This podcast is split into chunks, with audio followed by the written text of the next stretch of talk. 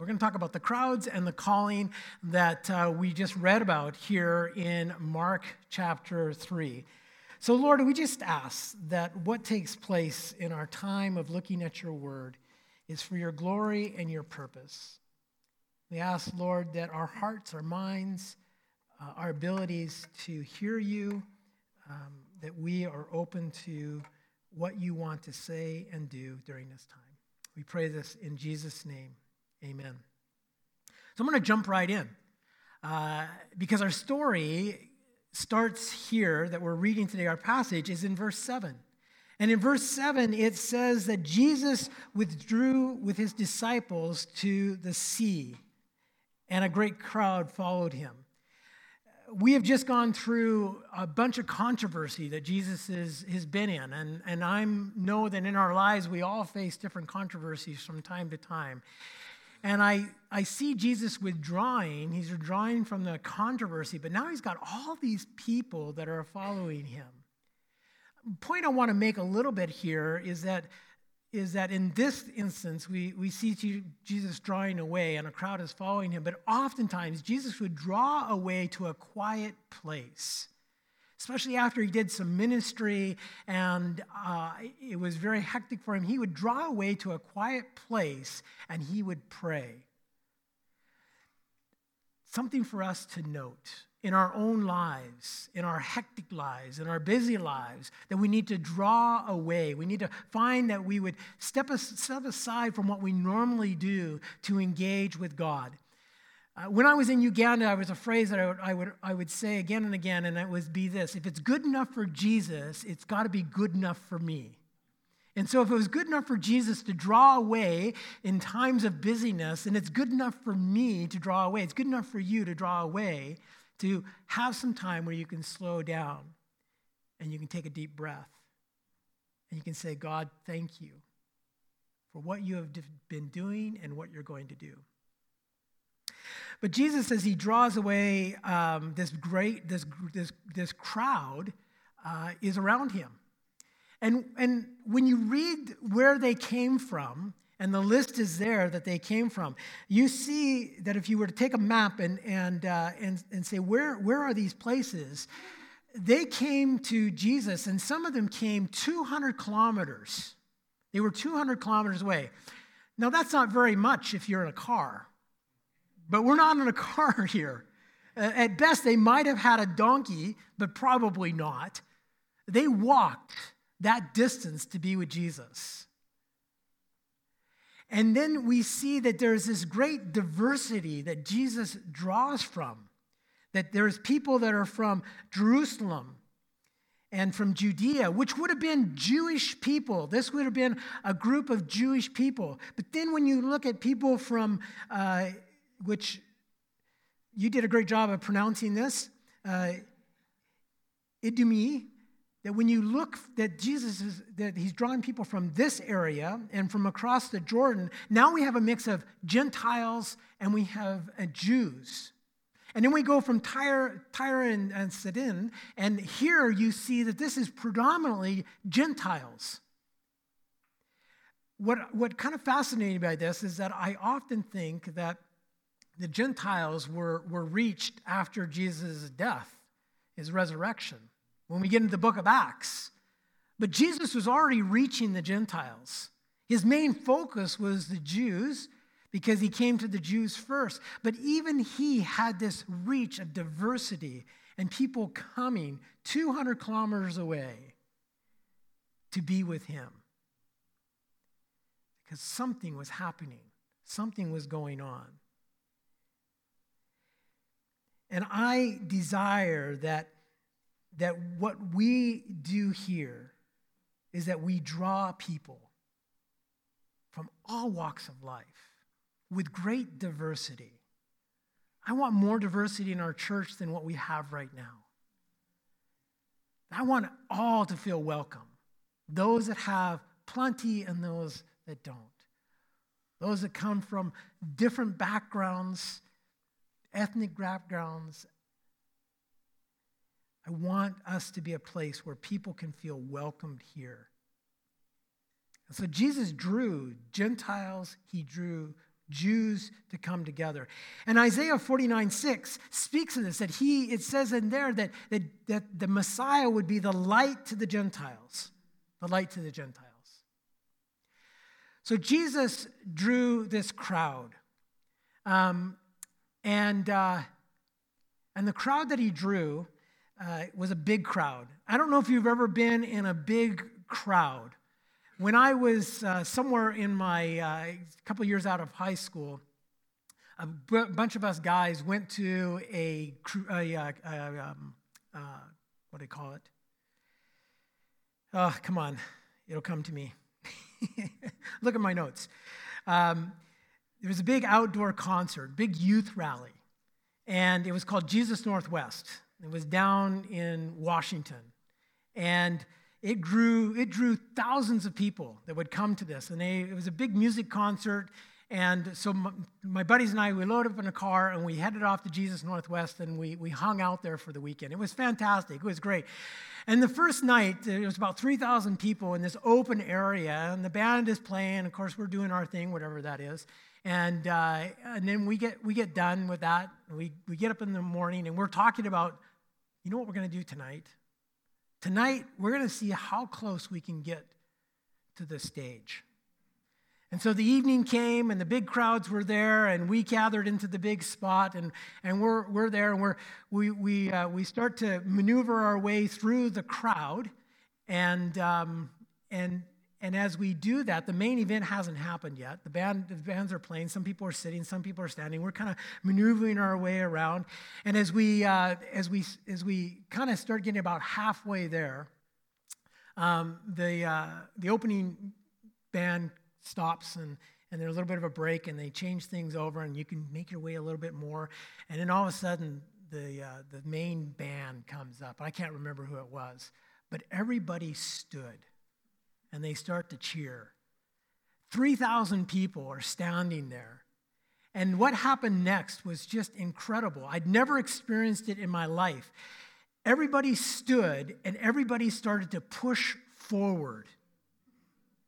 And uh, I I had, I could not stop it.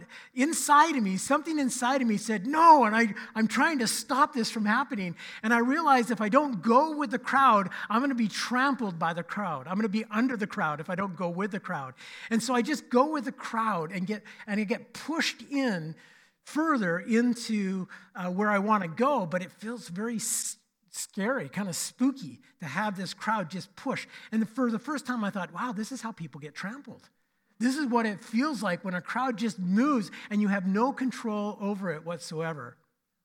I give you that picture because what happens is, is this crowd gathers, and I think when I think about a crowd, I often think of a picture, a good Sunday school picture like this.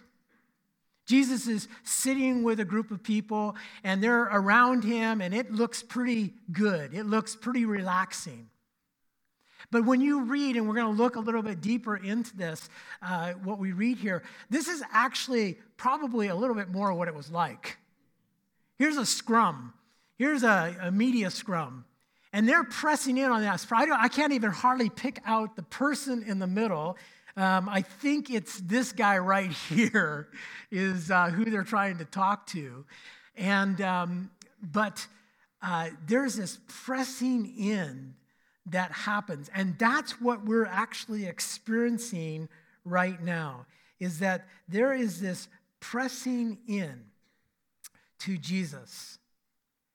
And so there are two sides to this crowd that is pressing in. And and I and I want us to see what two sides are here. The first side that's here is those that were needy. They were needy. Jesus says to his disciples, he says, listen, get a boat because uh, we need to get away from this. The crowd is crushing. The crowd is pressing in. And it says, for he had healed many, so that all who had disease pressed around him to touch him. And that word press around actually can be translated fell upon him. Those that had need, those who were sick, fell upon Jesus. And as I read that and I studied that, I thought, yeah, you know, I get that.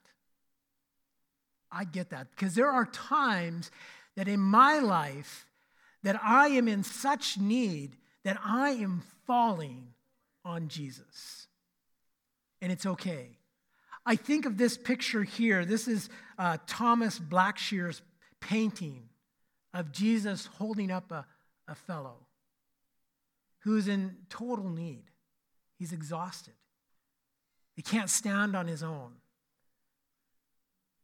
And so when I think about falling upon Jesus, it is a total falling, a total dependency on him.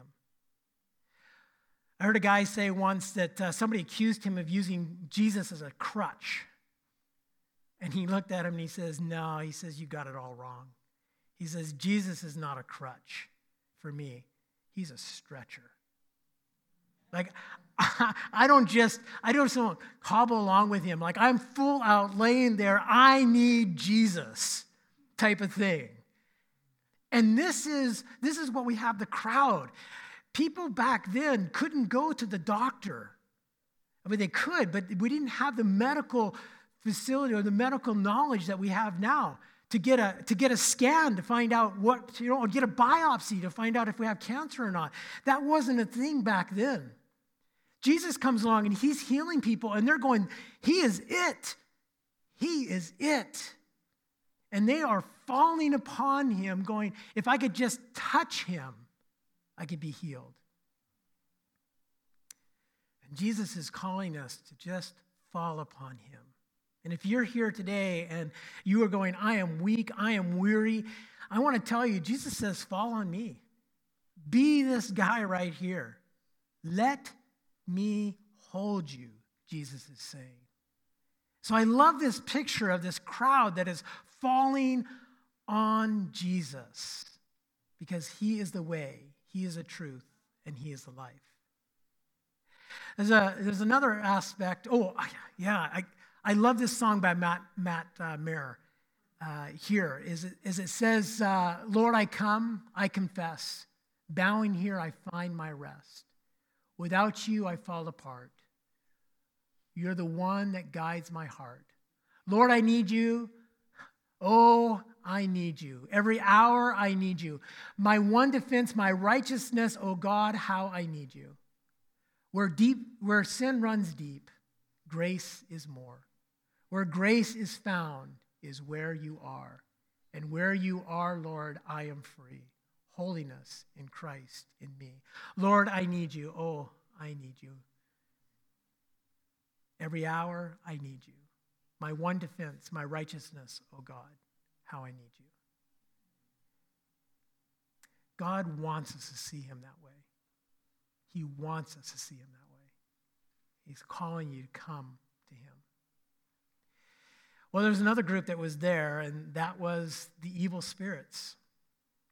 And uh, here we read in verse eleven, and whenever the unclean spirits saw him, they fell down before him, and they cried out, "You are the Son of God." They fell not upon him, but they fell before him. James two nineteen, it says, even the demons believed and shuddered. The spirit, the evil spirit, knew who Jesus was. He was the Son of God. He was, he is God who is all authority, all power, rest in Christ. And they saw him and they fell down. They could not help but fall down before him because they understood who he was. So you have some who are falling on him, and you have some that are falling before him. And that's who he is. That's who our God is.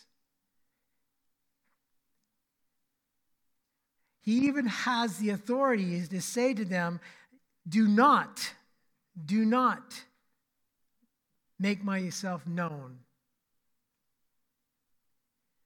Because his time had not yet come for all to know who he was. But this got me thinking. Um, I get the evil spirits fall down bef- before him. But the question I began to ask myself is, is that, is there ever a time I need to fall down before him? Is there ever a time that you and I need to fall before him? And I thought, yeah. It's in repentance. It's in repentance. You know, today, I think that because we're so filled, we talk so much about love, that repentance has gone silent. We don't, we don't talk a lot about repentance. But repentance is falling before God because he is holy. Repentance is recognizing that I am not going in the right direction. And I need to repent. I think what's hard in, you know, as I uh, as I think about it for, for me, growing up, that word repentance doesn't didn't have a good picture. It it gave me a poor picture of God because of the way that was presented. But just because it was presented that way doesn't mean that that's the way I should look at it. I talked uh, last week about um, about Sabbath, and, and I had a great phone call from someone who gave me their story about Sabbath, and it was, I so appreciated that phone call. And I can relate to this when it comes to repentance. Because if I think about repentance, I think about somebody getting up and, and talking and, and giving me the message of turn or burn. If you don't turn, if you don't repent, you're going to burn in hell. Well, there's truth to that. But I feared God.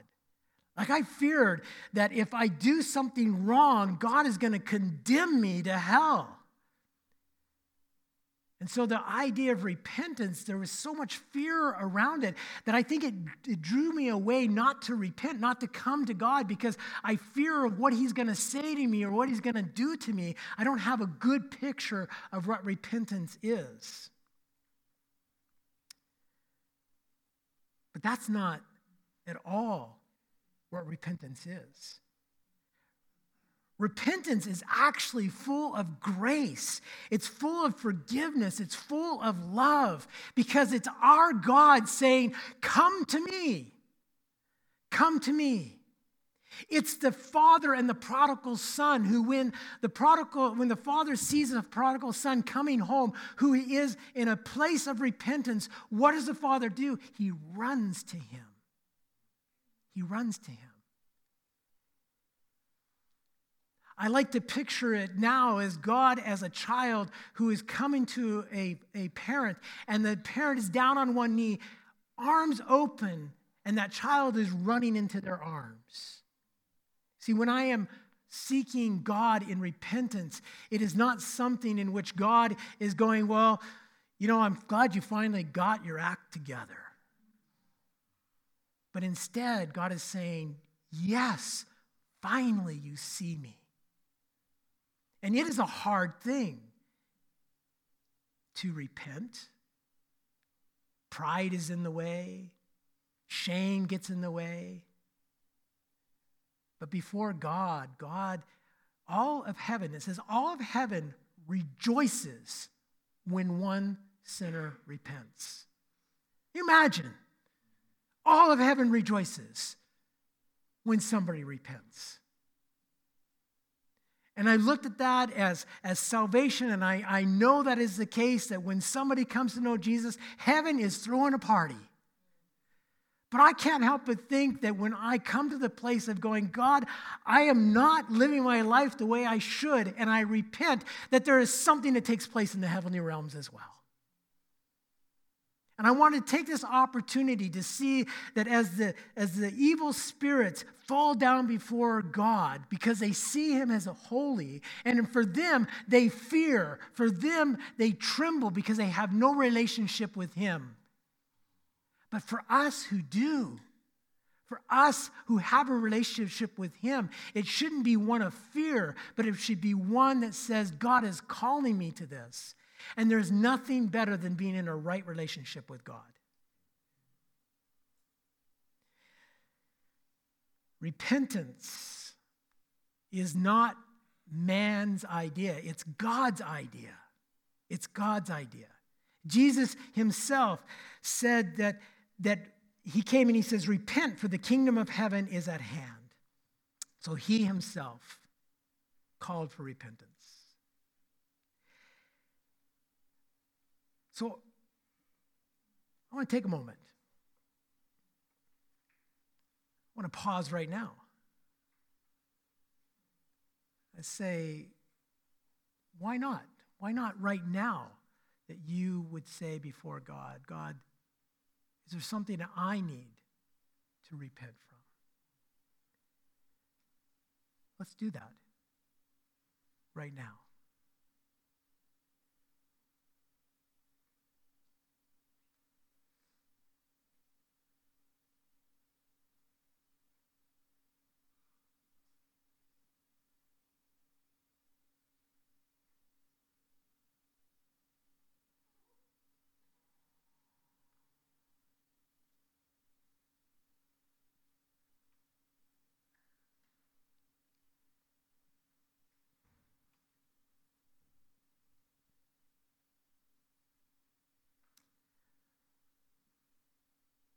Lord, it is true that every hour we need you.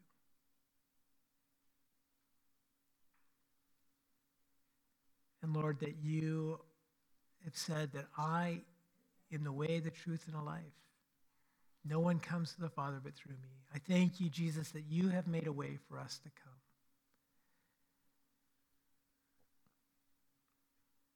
That as Scripture tells us that when we confess our sins, God, you are faithful and just to forgive us and cleanse us from all unrighteousness.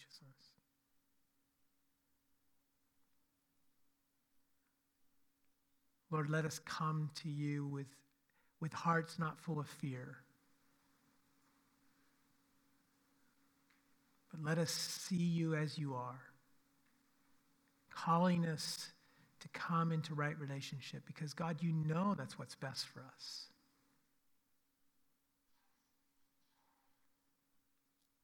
Thank you, Lord, that you have heard our prayers.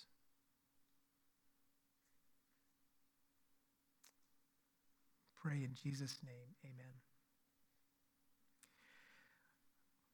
Well, a few minutes we have left, I want to talk about the calling. So we move into the calling. Uh, here, it's very it's very interesting. Jesus goes up onto a mountaintop, and uh, he calls those whom he desires to come with him. It tells us in verse thirteen. And there's a connection here. I love looking at Scripture and saying, how is what we've seen here right now, how does it relate to the Old Testament? And we see that Jesus, that Moses goes up onto a mountaintop. When we read in the Old Testament, he receives instructions from God for the Israelites. And Jesus is now going up onto a mountaintop to meet with God, and he's choosing the twelve disciples. And he's giving them instructions. And he's telling them, this is what you're going to do. This is what I'm calling you to do. It, it is also important that we understand that, that he chooses twelve because there is twelve tribes of Israel. And Jesus is establishing himself, his authority, his, his sonship. twelve is significant because there's twelve tribes of Israel. And he's saying, I'm establishing a new covenant. I'm doing a new thing. And I want Israel to know, I want the world to know, I have not forgotten. I have come to do a new thing. And so he calls these twelve to come. As he calls them to come, and he calls them to follow him, to be a disciple of Jesus means more than just following somebody around. More than just going, okay, I'm going to hang out with this guy called a rabbi. It was so much deeper and so much greater than that. Yes, they were with a rabbi twenty-four seven. They were with him always. They were, they were to be like a rabbi. So they would dress like a rabbi. They would talk like a rabbi. You could tell whose, whose students were who by the way they dressed and the way they talked. And then they would do what the rabbi did. Because the rabbi would teach and he would say, this is what the law means and this is how you need to practice it. And each rabbi, each Pharisee, they had their interpretation of how you're going to interpret the law. And so much the same, but there are some differences as well. And so here you have these this calling to be a disciple, and it was much more than just following somebody around. It was an all-out, I am following this rabbi one hundred percent. Everything they do, everything they say, I am following them. This is what it meant to be called. And so Jesus is calling these twelve, and this is what they're being called to. They're called to be a disciple. Jesus, he did things differently. He taught differently. He didn't teach like the other rabbis. He did not teach the law as interpretation. He said, I am the Torah. I am the law. I am the fulfillment of it. That's what set him apart. Not only did he say that, but he also taught in a way of saying that he wasn't just teaching them about God, he was teaching them that he was God. Here's so this is what's so important for us, is that he says this in John. He says, if you want to know God, know me. If you want to see God, see me. If you've seen me, you've seen God. If you know me, you know God. I will... So the day I die, not stop preaching this. Because if we want to be like Jesus, or we want to know God, if we want to see God, we need to be like Jesus. We need to spend time with Jesus. Waste your time on Jesus. If you have any free time, waste your time on Jesus. You'll never go wrong by wasting your time on Jesus. I know that I can waste a lot of time, and I do sometimes. You know, I think, oh, I'm doing pretty good. I can put Instagram back on my phone. I put Instagram back on my phone, and then I start doing the infinity scroll. Yeah? Okay, I thank you. I know I'm, you know, I know you, TikTok, you probably never do that or anything like that. YouTube, you never just endlessly watch a YouTube one after another, nothing like that, right? I got to delete the thing. I can waste time on that, but man, wasting time on Jesus, I'll never go wrong wasting time on Jesus. You'll never go wrong wasting time on Jesus. Because when we waste time on Jesus, guess what? We get to see God. We get to be with God. That's what the call is, to be a disciple of Jesus. So, one last point here, and I'll wrap it up. And I thought this is really cool. Go back, go to look at verse fourteen. And he, it says this, and he appointed the twelve. The word appointed there. In your Bibles, if you have a King James, it'll say ordained. But everybody, most everybody uh, translates this appointed. But as I began to look at this and read different commentators, they, they actually said the word can be translated and maybe should be translated as made. He made the twelve. What's significant about that? Well, it's the same word that in the in, in when you translate the Old Testament into Greek and you get to Genesis one one, it says that God made the heavens and earth. Same word. Same word. Jesus made the twelve. Jesus created the twelve. Jesus is doing a work in the twelve. And I looked and I thought, wow, that's amazing. God is doing a work in us. We are being made into his likeness, into him. Not that we are God, but we're being made into his likeness. Something is happening when we are called to be his disciples. Something is happening in your life right now. Because God is always up to something, and he's always doing something. It just wasn't for these twelve that God made them. He has made you for a purpose and a reason. And you know, it will change over time. As we change, it changes. For the twelve, we read here that he made them, and he says that that um, that you that you're going to uh, go and preach. You're going to have authority to cast out demons. That's what he made them for. But he has made us as well. He has made us as well, and he's doing a good work. We are a new creation. Each day we wake up, we have an opportunity to be renewed in him, to walk with him.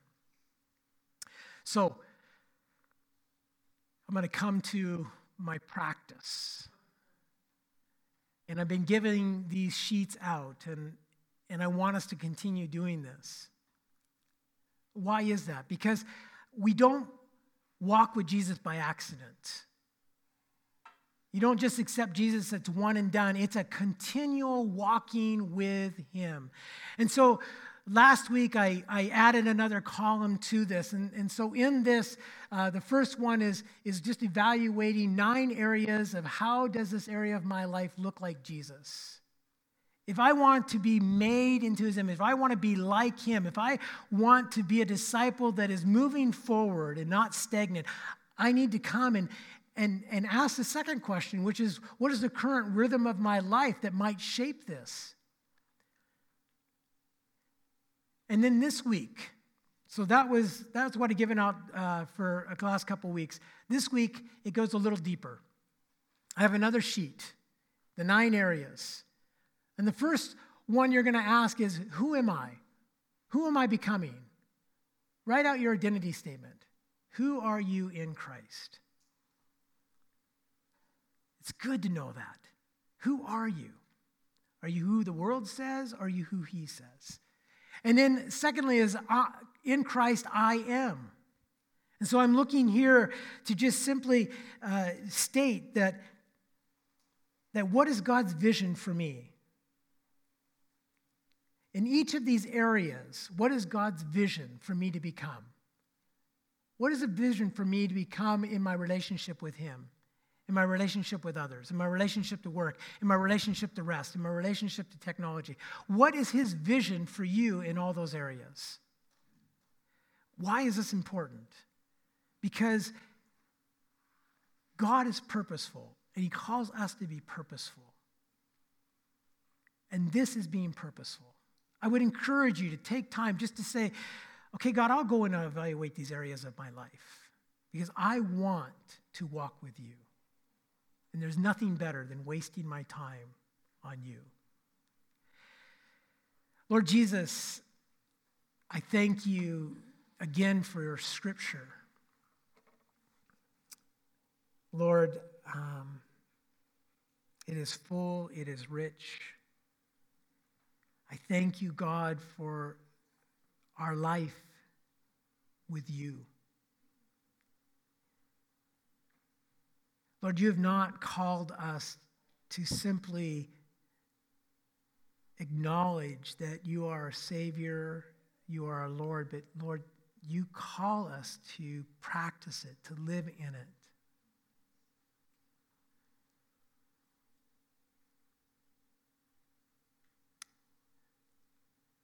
May we be people who recognize that we can fall on you.